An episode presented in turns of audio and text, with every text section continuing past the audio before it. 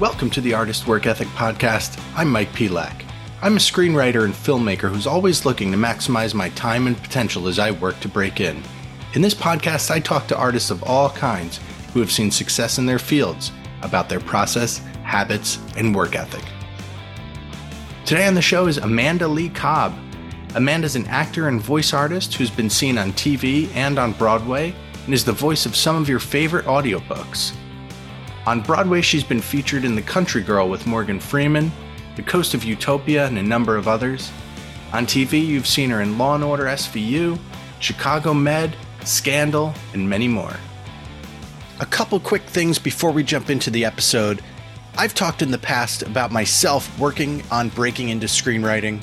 Please check out blackoilfilms.com slash screenwriting. There you can check out some of the screenplays I've written. I have the first 10 pages of each one uploaded, but feel free to email me at the artist's work ethic podcast at gmail.com and I'd be happy to send you a full script if you're interested in reading. The script I want to highlight today is a feature drama called Stay What You Are. Stay What You Are is about a workaholic, former punk rocker who desperately attempts to relive his rock and roll glory days through his daughter's 10th birthday party, while his marriage and career hang in the balance. Last thing before we get into the episode, I would love anyone listening to subscribe, rate, and review the Artist's Work Ethic podcast wherever you listen to podcasts. It really helps us put the show out there for more people to listen to. All right, Amanda, thank you for coming on with me today. I'm so happy to be here. Thanks for asking me to come on. So, you've done a bunch of TV, Broadway, voice work over the years. When you were first beginning to work on a professional level, what was that moment that you realized it was all starting to come together? That's a really interesting question because I feel like sometimes as an artist, I know at least for me, it never really feels like you it's come together. It kind of feels like a patchwork quilt where you're like, am I going to get another job after this? But when I first graduated from graduate school, um, I was lucky enough to go to Yale for my MFA. I did not get representation like the rest of my class did. And so I had to start hustling in New York all by myself, learn how to try to get out there based on my connections. I didn't have an agent or a manager that was out there helping me. And I think uh, the first major job I got where I thought, okay, like I think I'm on the right path here was when I said yes to working with a good friend of mine, Ken Lin, who had written a play and he was doing it up at New York Stage and Film and said, Hey, I can't really pay you except for in beer. Can you come up here and do this reading with like a couple of Yale buddies? I was like, Yeah, sure. So I go up there and I do it. And it just happened that the casting director for Lincoln Center was up there visiting his boyfriend, happened to see the reading of this little show that we did, and asked me to audition for a Broadway show, which at that time, I think this was like 2006 maybe? It was um tom stoppard's the coast of utopia and it was my first new york audition and it was my first broadway audition. Straight to the so top it was pretty heavy. It was a trilogy well kind of and kind of not so like like i said when i first graduated i was like working as a barista. I was selling spa packages on the street. I was like hustling, waiting tables, like trying to figure out how to fill in the gaps. And I would go do a show here or there, like in Vermont, these small regional shows, and I would sublet my apartment. And like I said, I would work for beer. I was just, I would say yes to everything. I was really scrambling in that first year to try to put it together. And I was terrified. And you know, this happened to come along late in the in the summer of that year and I got it. And so that was my first kind of big job. But even then, I didn't get representation. Even then, I couldn't get an agent. I would call people, I'd say, listen, I'm in this big Broadway show for the whole year. And I'd meet with people and they'd say, hey, you know, I think you're really talented, but I don't know where to put you. You confuse me. You're not an easy sell. Really sorry. Best of luck to you. And this went on and on and on. And it took a really long time for me to eventually get representation and for me to start getting regular auditions. But eventually that happened with a lot of hustle and hard work. And I started to kind of build up from there. So do you think that hustle and that work ethic comes from, you know, somewhere that something in how you were raised or something else in your life that that instilled that into you? Yeah, I think it's both. I think it comes definitely from how I was raised. So, you know, my mom was a big proponent of, hey, listen, if you committed to a task, you're going to do it to the best of your ability and we're going to follow through and you're going to do it no matter how hard it is, no matter how late you have to stay up to finish that paper. Like, we're on it. You've committed. Let's do it. And so that kind of discipline is huge. And definitely, I got that from my folks. But then also, I think just the drive of being passionate about something I wanted to do mixed with sheer pa- panic and like terror of like, how am I going to do this and how am I going to pay my rent? I think is also just a huge motivating factor, right? To like, I'm going to figure this out. I have to. And and another thing you mentioned earlier, saying yes to everything, that has definitely come up quite a bit on the podcast. A lot of people have had that mindset of I'm just going to say yes to everything. I'm going to find ways to add value, to set myself apart from my peers. You know, what other things would you say that you've done to set yourself apart or to add value as you're hustling and you know working that way working your way up gosh let's see i mean i think that always training like taking acting classes you know my path and it's not the same path for everybody of course but like my training came through graduate school and so i guess you know to, to sort of try to set yourself apart from the pack is just knowing that you're going to bring a good product. You have the training. Yes, I can do that. Let me diversify what I can do, right? So let me learn variety of accents. So I have access to more jobs. Like let me learn more physicality. Let me take some dance classes. Let me take some movement classes so that I can go after those jobs and sort of be competitive in that way. So always trying to learn new skills and better myself and try to I guess like be the best at what you're trying to do, like keep working at it so that you're always improving, so that you're bringing value to the table when you show up. Like, I'm not the best dancer in the world at all, but I loved to swing dance in my spare time. And I heard Dirty Dancing was casting. So I was like, I'm going to step that up. I'm going to start taking lessons. I'm going to start so I, I go into that audition and I get the job. And that's because I w- was working really hard to just sort of fill in that gap.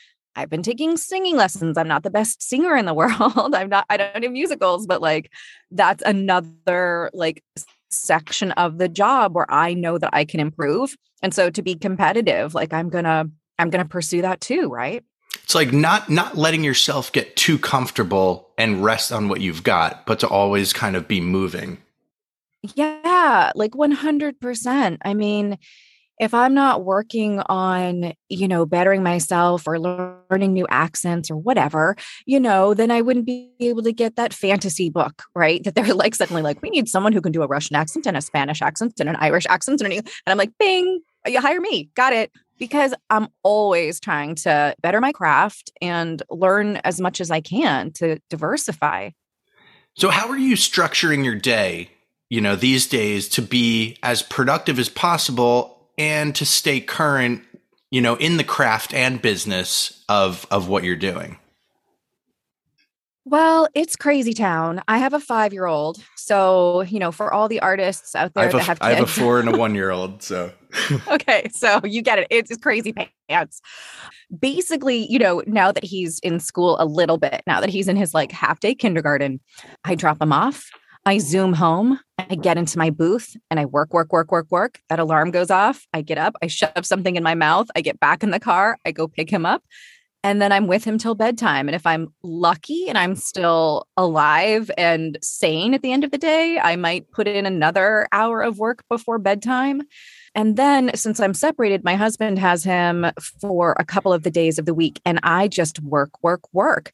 I mean, I've have had to get better about the the type A part of my brain in terms of scheduling, like Google calendars and spreadsheets are my friend now, which were really scary in the beginning because I'm I'm just an artist, right? I'm not that good at that kind of stuff. But I've been really lucky to get like a lot of audiobooks, which is where I'm spending most of my time these days in my booth. Yeah, I have to open up that calendar. I have to figure out how many hours it's going to take me to crank out a specific project and then look and just try to squeeze those in. I'm like, okay, three hours here, two hours here, four hours here, and sort of try to keep to that schedule as much as I can it's great. Like I can make my own schedule, quote unquote, but I'm often working around play dates and being with yeah. my kiddo and, you know, just other life stuff that comes up. Yeah. Groceries. Yeah. Grocery shopping. Uh-huh. Like, yeah, exactly. How important would you say persistence and perseverance are to a successful work ethic, particularly in the arts and anything that's in the, you know, the the creative umbrella? vital persistence. I'm so lucky. I'm i've started this podcast and it's all about broadway understudies swings and standbys. And one of the reasons why i wanted to do the podcast was not only so that people could understand what goes into the job and sort of take their hats off to these amazing performers who are not recognized and the face sort of behind the stars and stuff like that. But to hear their stories about what you just said about hustling in the business. Like i the second you guy, Eddie Lee, who understudies Hamilton really deal. But then talking to him, he tells you how he went to audition after audition, callback after callback, did not get it for years, like over the span of two years.